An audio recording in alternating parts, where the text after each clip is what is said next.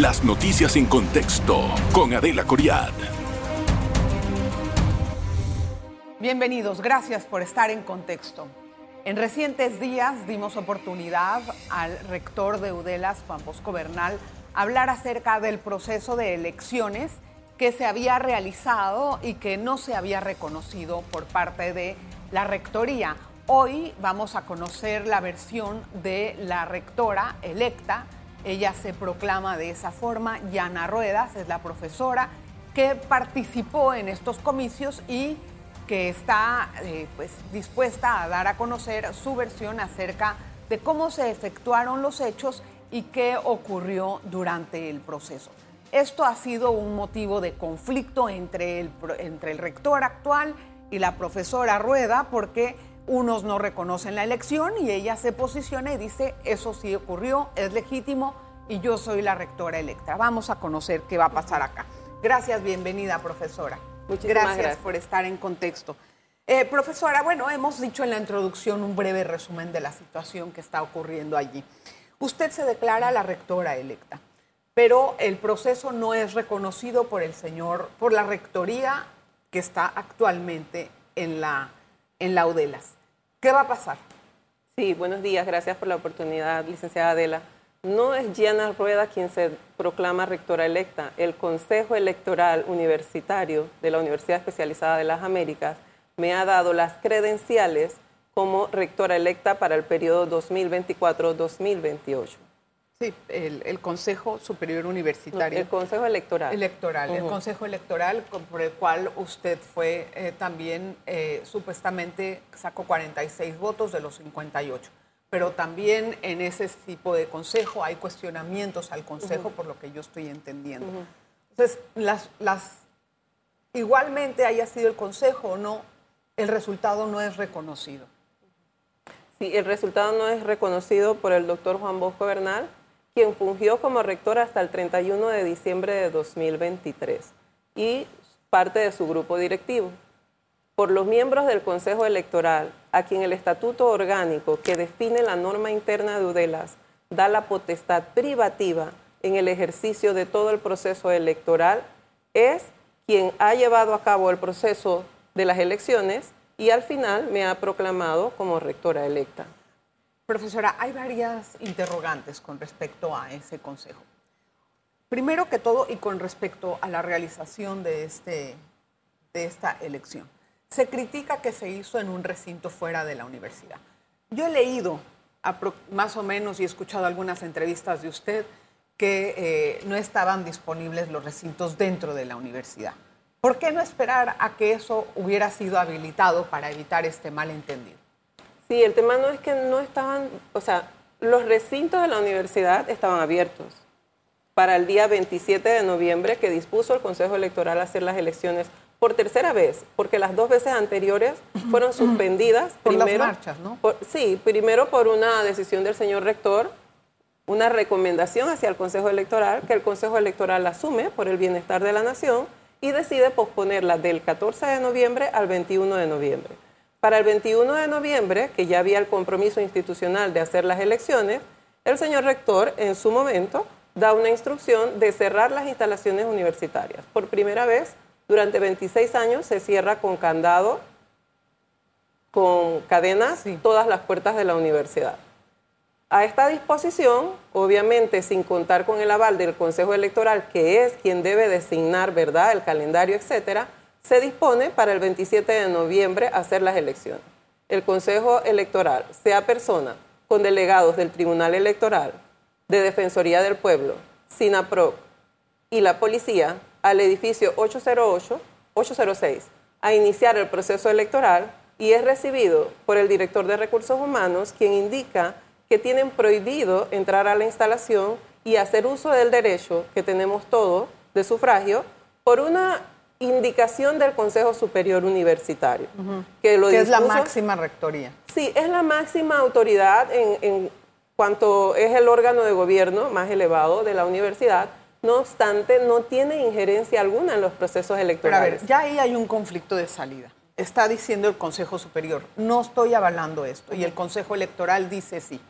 ¿Por qué se decide irse a un recinto fuera de la universidad? Precisamente por eso. ¿Qué pasa con el Consejo Electoral? el Consejo Superior Universitario es importante conocer cómo está estructurado. El presidente del Consejo Superior Universitario es el rector. En ese momento, el doctor Juan Bosco Bernal. Los miembros son elegidos por el señor rector, es su equipo de trabajo.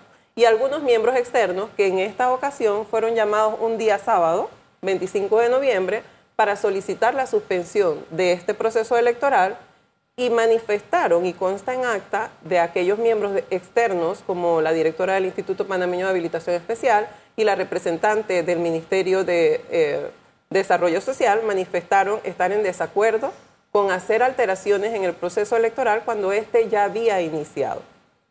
¿Quién solicitó esta anulación o suspensión total de las elecciones?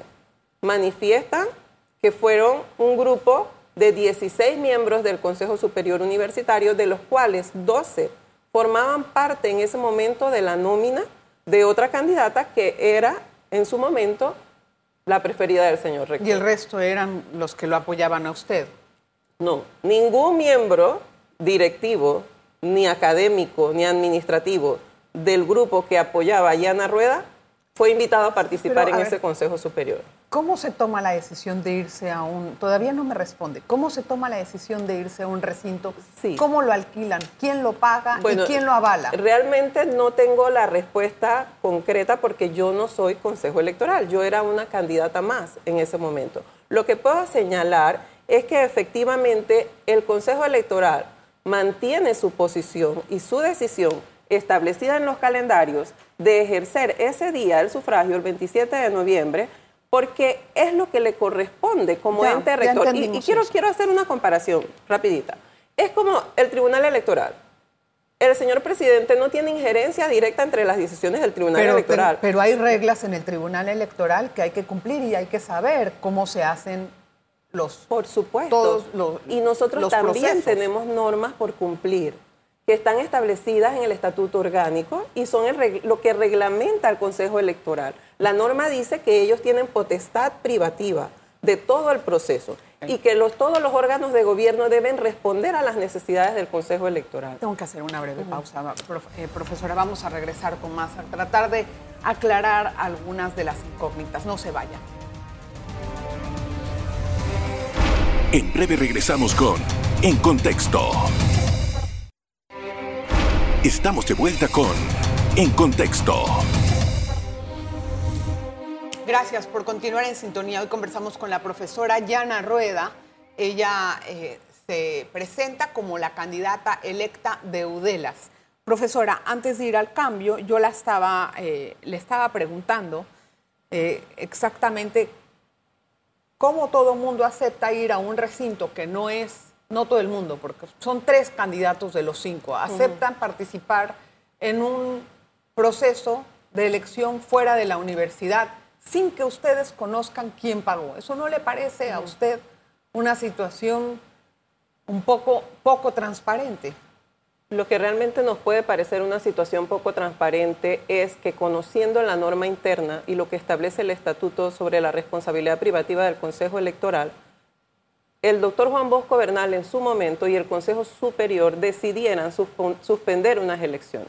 No, pero contésteme lo que le estoy preguntando. O sea, lo que yo le estoy preguntando y estoy tratando de entender es, ¿usted sabía que se iban a ir a un recinto o no? No, por supuesto que no. ¿Usted preguntó por qué aquí? Claro. ¿A quién le preguntó? Como no, nosotros estábamos con el Consejo Electoral y los demás candidatos y algunos votantes interesados en ejercer su derecho al voto, llegamos al edificio 806 para dar el ejercicio, el inicio al ejercicio de las votaciones y se prohibió la entrada. Eso ya me lo contestó. Sí, allí Ahora vamos a la parte del comercial. Claro, entonces en ese momento el Consejo Electoral se reúne y decide mover a las instalaciones cercanas para que las elecciones se pudiesen dar. Y esto solamente fue en sede de Panamá. No tengo idea, yo no soy parte del Consejo Electoral, yo soy una candidata más. Pero como candidata no le interesa saber por qué claro, se hizo y, por qué no participó claro que todo sí. todo todas las personas que estaban Claro que sí, claro que me interesa y creo que sería prudente también invitar a parte del Consejo Electoral para que ellos pudieran explicar qué sucedió con el proceso. Como candidata, lo que me movía en ese momento obviamente era ejercer mi derecho. Es más, recordemos que en ese momento se estaba votando por los miembros del claustro, ni siquiera por las candidatas oficiales a rectoría. Los miembros del claustro que iban a escoger al rector, al nuevo rector, eran los que estaban llamados a ser votados en esa bueno, ocasión. pero eran las elecciones de los candidatos, tal cual. De los candidatos al claustro, no los candidatos a la rectoría. El estatuto establece en su norma que deben existir centros de votación, no que los centros de votación deben estar dentro de la universidad. Nosotros, en el área de Colón, de Azuero y de Veraguas, se lograron hacer elecciones en recintos que responden a la universidad, porque son escuelas que atienden a nuestros estudiantes. Pero, perdón, pero yo insisto en que cualquier elección que se haga fuera de la, de la universidad, los candidatos que están siendo parte de esa elección deben de saber con qué fondos, cuánto se pagó, quién lo pagó y por qué ahí. ¿Usted tiene esas respuestas? No, para nada, porque yo solamente soy una candidata. Bueno, pero debería de interesarle, porque si usted piensa ir, llegar a la rectoría, claro, usted debería de saber esas cosas. Claro, y por lo mismo le dije que es importante que ellos puedan expresarse. El Consejo Electoral, yo quisiera, para aportar a las inquietudes de la comunidad en general, que han, obviamente se sienten incómodas con el tema de que el doctor Juan Bosco Bernal manifiesta que él como rector y como, y como presidente del Consejo Superior Universitario descalifican o ilegitiman el proceso electoral, fueron ellos, a través de la doctora Doris Hernández, quienes hicieron una consulta al señor procurador. Precisamente querían que les aclarara si el Consejo Electoral podía seguir ejerciendo su rol una vez el Consejo Superior Universitario había definido suspender las elecciones. Aquí tengo la respuesta del señor procurador, emitida el 27 de diciembre a la doctora Doris Hernández, que en ese momento era la rectora encargada, donde manifiesta que definitivamente existe una presunción de legalidad de todos los procesos que hizo que estableció, que dio seguimiento de legalidad. o sea, todo fue, se legal. que es legal, pero al final, ¿cuál es la, conclusión? La conclusión es que si ellos, si el señor Juan Bosco Bernal y su equipo de trabajo no están de acuerdo en los resultados del proceso electoral, deben ser ellos los que vayan a la sala tercera de la Corte Suprema a presentar una queja formal. Nosotros creo que se ha hecho eso, ¿no? Todavía no lo han hecho. Me parece que lo que entendí es que se iba a hacer o que estaba en proceso, no sé.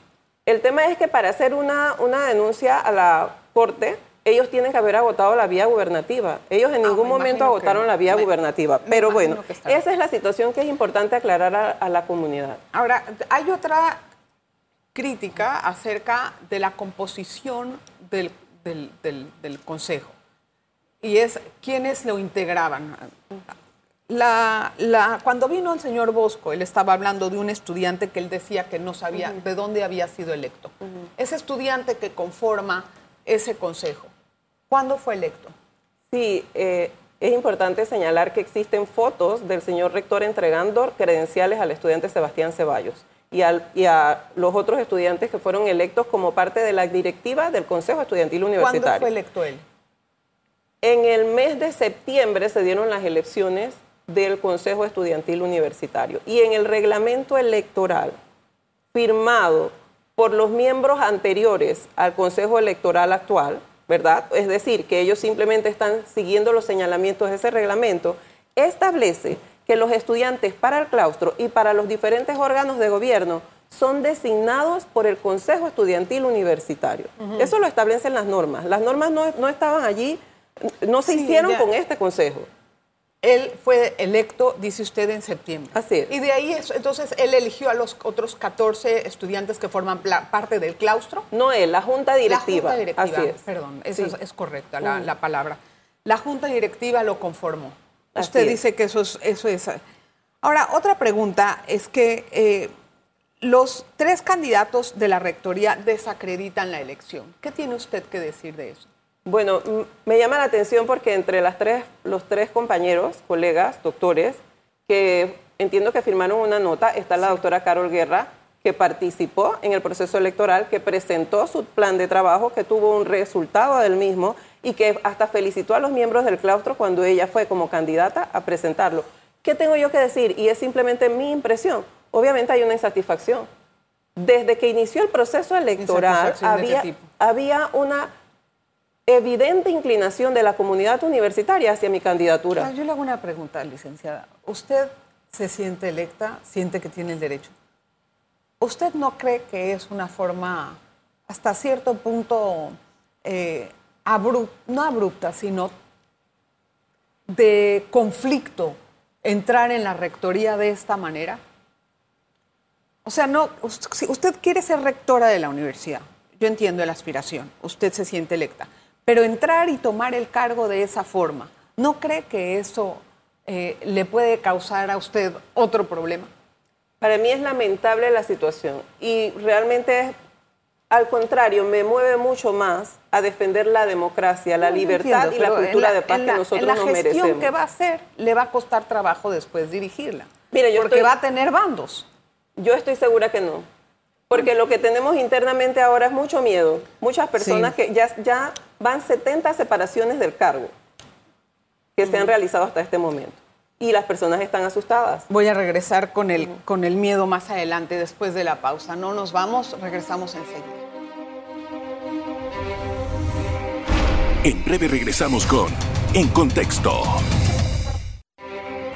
Estamos de vuelta con En Contexto. Gracias por continuar en sintonía. Hoy está hablando con nosotros Diana Rueda, la profesora de, las, de la UDELAS, que, se, que salió electa. ¿La votación exactamente fue él?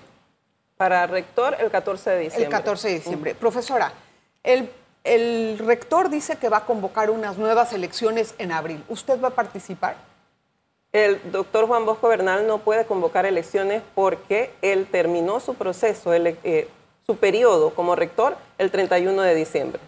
Él en este momento, y, es importante ahora que usted lo menciona, señalar que nosotros presentamos una denuncia penal por el tema de usurpación de funciones, porque a partir del 2 de enero la rectora electa es Gianna Rueda, así que él no puede convocar a elecciones. Él está sentado en la silla en este momento. Sí, temporalmente. ¿Y usted cómo piensa tomar su cargo? ¿Quién debe dirimir en este conflicto? sí, nosotros esperamos, confiamos en las leyes de Panamá y que la Fiscalía Anticorrupción pueda dar respuesta a las querellas que hemos presentado. Pero esas son querellas, ese es otro asunto. En el tema administrativo, ¿quién va a dirimir quién es rector y quién no? Bueno, sería importante también tomar en nota el pronunciamiento de la Procuraduría de la Administración, que definitivamente le señaló al doctor Juan Bosco Bernal y a su equipo de trabajo que las elecciones se hicieron de la manera correcta y que, y que tienen presunción de legalidad. ¿Usted va a tomar posesión del cargo? Nosotros esperamos poder tomar posesión. ¿Cuándo tiene fecha de eso? Esperamos que haya una transición transparente y tranquila. No la hay. ya es evidente que eso no está pasando. Por eso nosotros tenemos que seguir con los acercamientos jurídicos que nos corresponden. Nosotros tenemos que defender la democracia universitaria. A ver, ¿la Corte va a dirimir este problema? Ellos deben elevarlo a la Corte deben de elevarlo a la Corte. No nosotros, porque el proceso se hizo de una manera transparente y es conocido por toda la comunidad que así fue. Sí, ¿Usted cree que su elección tiene legitimidad en un proceso con tantos cuestionamientos? Por supuesto que sí, estoy segura de eso y la norma nos respalda. Yo no vengo a hablar en nombre de mí, yo vengo a hablar en nombre de una universidad y una comunidad universitaria que tomó una decisión. Esos estatutos que usted nombró al principio del programa que hablan acerca de lo que debe de pasar, ¿Mencionan que se pueden hacer elecciones en un recinto comercial? Sí, dicen centros de votación, no dice que tiene que ser dentro de la universidad. No, dice quién los debe de pagar? No, que yo sepa no señala eso. Y Hay un rumor de que eh, una persona cercana a usted es el que hizo ese pago. Pues ¿Qué tiene que usted decir de eso? Realmente me sorprende porque yo no tengo nadie cercano que pueda hacer ese tipo de pagos. ¿Ese tipo? O sea, que tiene el monto? O sea que te, no, no te, obviamente no tengo idea, pero sé que si se alquilaron diferentes locales no fue algo minúsculo. Y repito, eso Pero entonces, usted como rectora no le da curiosidad saber ¿Cuánto dinero se pagó? Por ¿En dónde está? ¿Quién fue? Claro que sí. Me parece que es como que se desliga del asunto. No, no me estoy desligando. Lo que no le sé, yo estaba participando. No es mi responsabilidad y no tengo las cifras. Yo creo ¿Cómo que no va a ser su responsabilidad si ya claro, es electa? Por, por eso le mencionaba que es importante que los medios también inviten a los miembros del Consejo Electoral para que puedan dar todo ese detalle a la comunidad. Ahorita, ahorita, entendiendo su punto de vista, quiero saber, a usted como rectora electa que dice que se, no le da Sí, no averiguado. Supuesto. No, porque ellos tienen que presentar un informe y nosotros estamos a la espera de esos informes. Hubo 47% de los votantes, acudió menos de la mitad. ¿Esto es representativo para usted? Bueno, si, si analizamos con cuánto se escogió al presidente Nito, fue con el 33% de los votos. No, no podemos hacer lo mismo. Digo, ahorita en la universidad, para usted, ¿es representativo? Por supuesto que sí. En las elecciones anteriores, cuando se escogió al doctor Juan Bosco Bernal, votó el 40% de la población. Ahora votó el, el 47%. ¿Cómo va a gestionar la rectoría con tantos profesionales inconformes? Yo diría que los profesionales inconformes están conmigo por todo lo que está sucediendo. No están en la administración del señor rector. Igual veo como que hay dos bandos en este momento. O sea, usted dice están conmigo, sí, claro, usted tiene gente que la respalda, eso está evidenciado. Pero también hay otro bando que no está de acuerdo con eso, incluso que ha desacreditado la elección. Sí, a mí me gustaría analizar ese tema porque realmente son unas cuantas personas que tienen unos puestos directivos y que de algún modo influyen con el miedo, ¿verdad? Con las amenazas para que el resto del grupo entonces prácticamente simplemente obedezca a lo que ellos plantean. ¿En qué consisten esas amenazas? ¿Y quién las hace? En despidos y, se han visto hasta en las redes. Nosotros hemos tenido grabaciones. El director de recursos humanos el ingeniero Carlos Bermúdez ha hecho amenazas de que, por ejemplo, si se movían a votar podían ser despedidos. Igual lo hizo el señor rector. Y no, no solo son amenazas, son hechos. Porque después de este proceso han separado del cargo a 70 funcionarios públicos, algunos con 15 años, con 20 años de trabajar en la universidad. ¿Cuál fue la causa? No, hay causa. Supuestamente. La causa que nosotros podemos entender, perdón, sí hay. Ellos señalan que por no responder a una directriz del señor rector, una directriz que no está basada en la norma. Entonces, obviamente, sí, hay, no solamente están con amenazas, están actuando contra los derechos y la democracia universitaria. ¿Qué organizaciones participaron como observadores en esas elecciones? Estuvo los delegados del Tribunal Electoral, es más, estuvo Transparencia Internacional, estuvo SINAPRO y Defensoría del Pueblo. La Defensoría me dijo a mí que no recuerda haber participado ahí. Como, pues nosotros tenemos fotos, tenemos fotos de los delegados en la actividad. Sí, sí, seguramente hay una confusión ahí, porque yo pregunté, dije, bueno, hay, hay algo las evidencias las tenemos. No, no, está bien, yo no, mm. yo no cuestiono eso, pero yo hice mi un poquito de investigación y no lo, no lo vi, no lo encontré. ¿Se actualizó el padrón antes de empezar esta elección? ¿El padrón electoral? Sí, hubo un padrón que fue emitido por la Dirección de Recursos Humanos. ese fue el padrón. No, ese padrón se actualizó y, es la Dirección de Recursos Humanos la que se lo envía al Consejo Electoral. ¿De qué fecha ese padrón es ese? Le dije que hay situaciones que yo no manejo con firmeza porque es el Consejo Electoral el que recibió, pero sé que prácticamente un mes antes del proceso electoral la Dirección de Recursos Humanos remitió este padrón. Es más, tenían un verifícate que lo manejaba la Dirección de Informática y la Dirección de Recursos Humanos. Profesora, si me va a acabar el tiempo, quiero que me conteste lo más posible que sea corto. ¿Usted y el señor Bernal tienen una muy mala relación desde antes de la elección? Lamentablemente teníamos una excelente relación. Yo era la secretaria general de la universidad hasta el 2 de octubre. Por eso le pregunto, ¿Tienen una mala relación? Antes de la elección, ¿había pugnas entre ustedes?